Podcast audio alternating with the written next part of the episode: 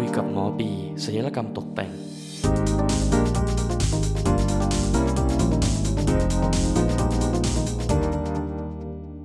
สวัสดีครับ ผม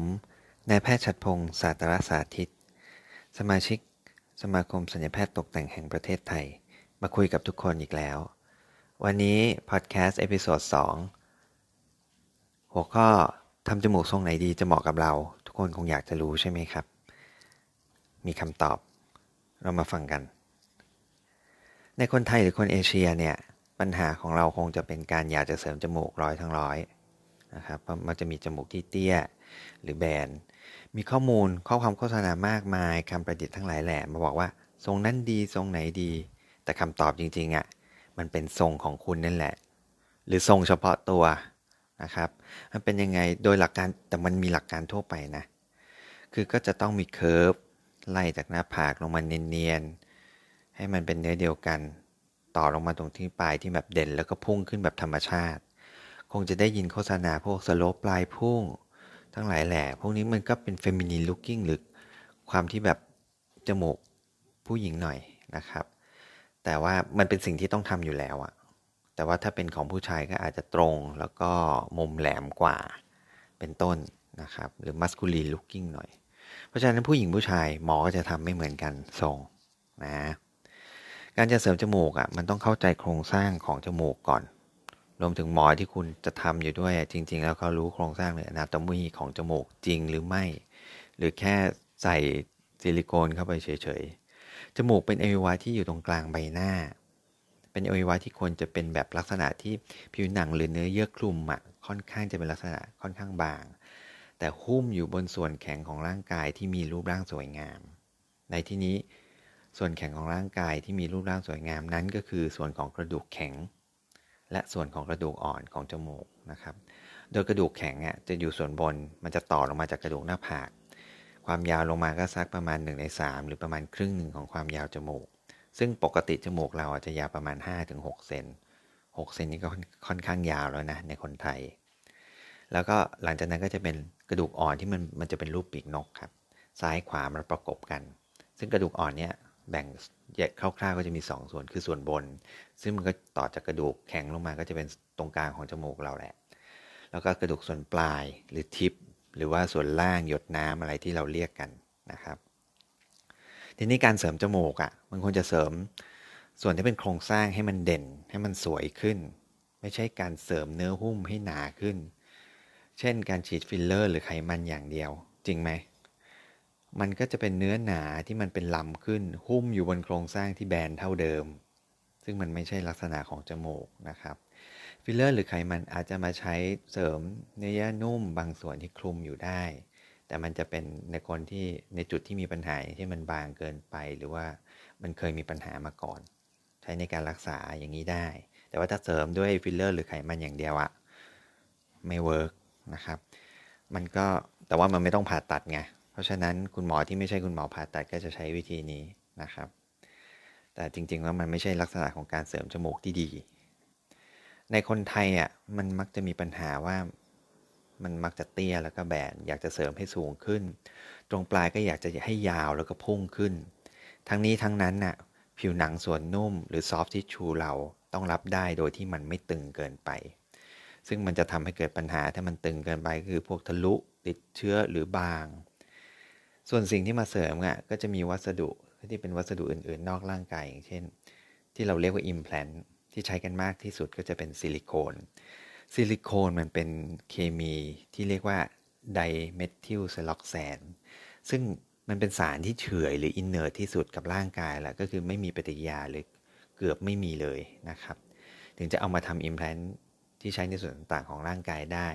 เขาก็เลยเอามาใช้ทำพวก implant อย่างเช่นจมูก หน้าผากโหนกแก้ม คาง หน้าอก ก้นน่องหรือทั้งหลายแหล่เนี่ยแต่ส่วนใหญ่ในส่วนอื่นๆเน่ยเราจะใช้เป็นลักษณะของสำเร็จรูป ซึ่งจะมีขนาดมีไซส์ที่เอามาใช้แต่นะแต่ ส่วนของจมูกเนี่ยผมว่าสำเร็จรูปที่มีอยู่ในตลาดมันยังไม่ถูกใจผมเลย มันไม่เข้ากับโครงสร้างธรรมชาติร่างกาย โดยเฉพาะส่วนปลาย ซึ่งมันจะทำมาลักษณะกันเป็นแบบ อาจจะเป็นแหลมแหลมมีขาตั้งหรืออะไรก็แล้วแต่ ทรงตะกะแตนทรงหัวนู่นหัวนี่นะครับ แต่มันไม่คลุมกระดูกอ่อนส่วนปลาย มันมีลักษณะเหมือนเอาหินก้อนเล็ก ๆ มาวางไว้ข้างบนอะมันก็จะไม่เป็นอันหนึ่งอันเดียวกัน เพราะฉะนั้นถ้าเป็นคนไข้ผมเนี่ย มันจะเป็นเทเลเมดคือถ้าเป็นคนไข้ของเราเราจะทำแบบเหมือนตัดเสื้อให้มันเฉพาะกับคนคนนี้ไปเลย ต้องเหลาวัดให้เข้ากับโครงสร้างของคนคนนั้นโดยเฉพาะ เพราะฉะนั้นจะบอกว่าแต่ละคนอะทรงไม่เหมือนกันเลย ถึงบอกว่ามันเป็นทรงของคุณนะครับแล้วจะต้องครอบแนบให้กับกระดูกแข็งกระดูกอ่อนทุกส่วน มันถึงจะเป็นเนื้อเดียวกัน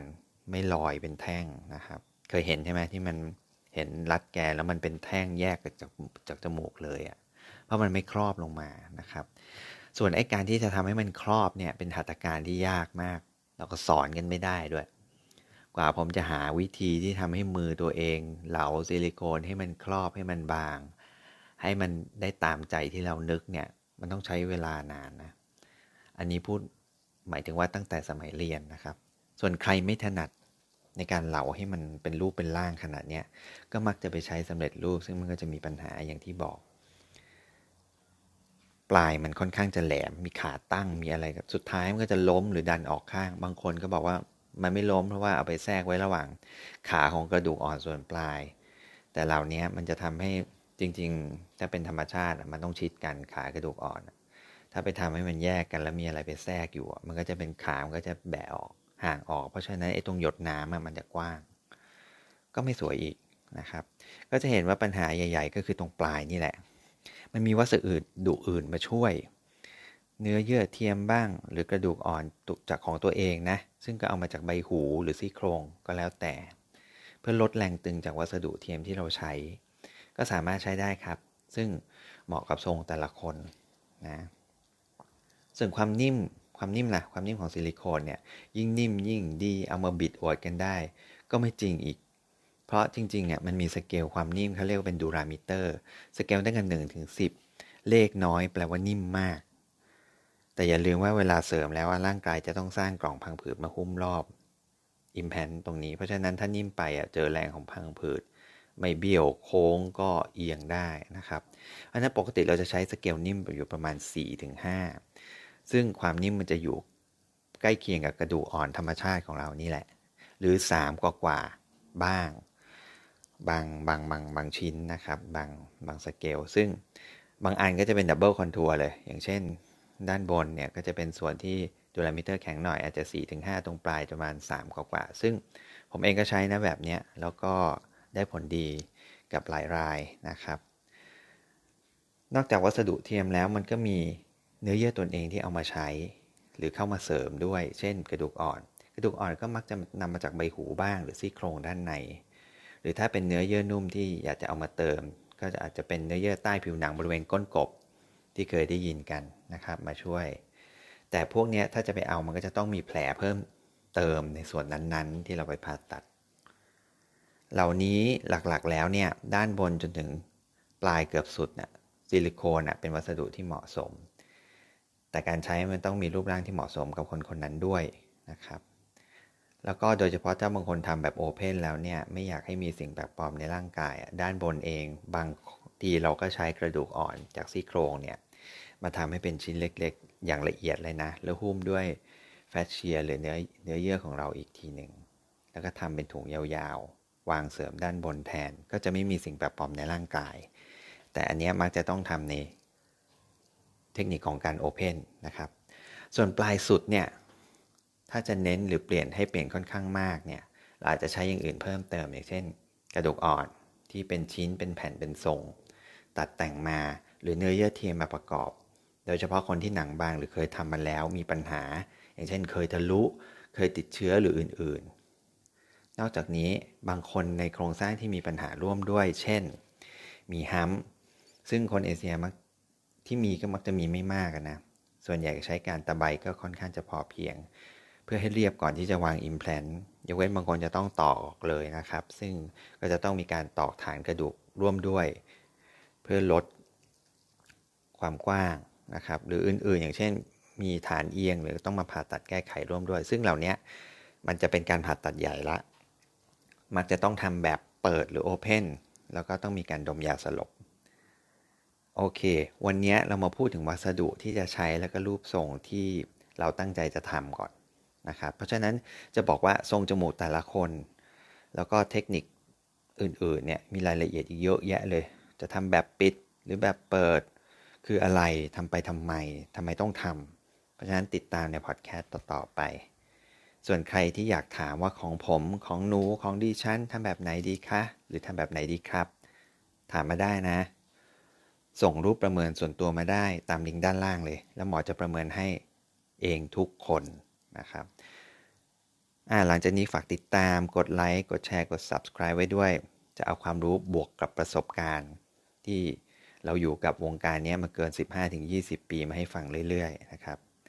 ใครเพิ่งมาเปิดฟังพอดแคสต์นี้และอยากจะรู้จักว่าผมเป็นใคร ก็ไปรับฟังพอดแคสต์ก่อนหน้านี้ได้ ในหัวข้อกว่าจะมาเป็นสัญญาแพทย์ตกแต่ง โอเค แล้วเจอกันพอดแคสต์ต่อไปเร็วๆนี้ครับ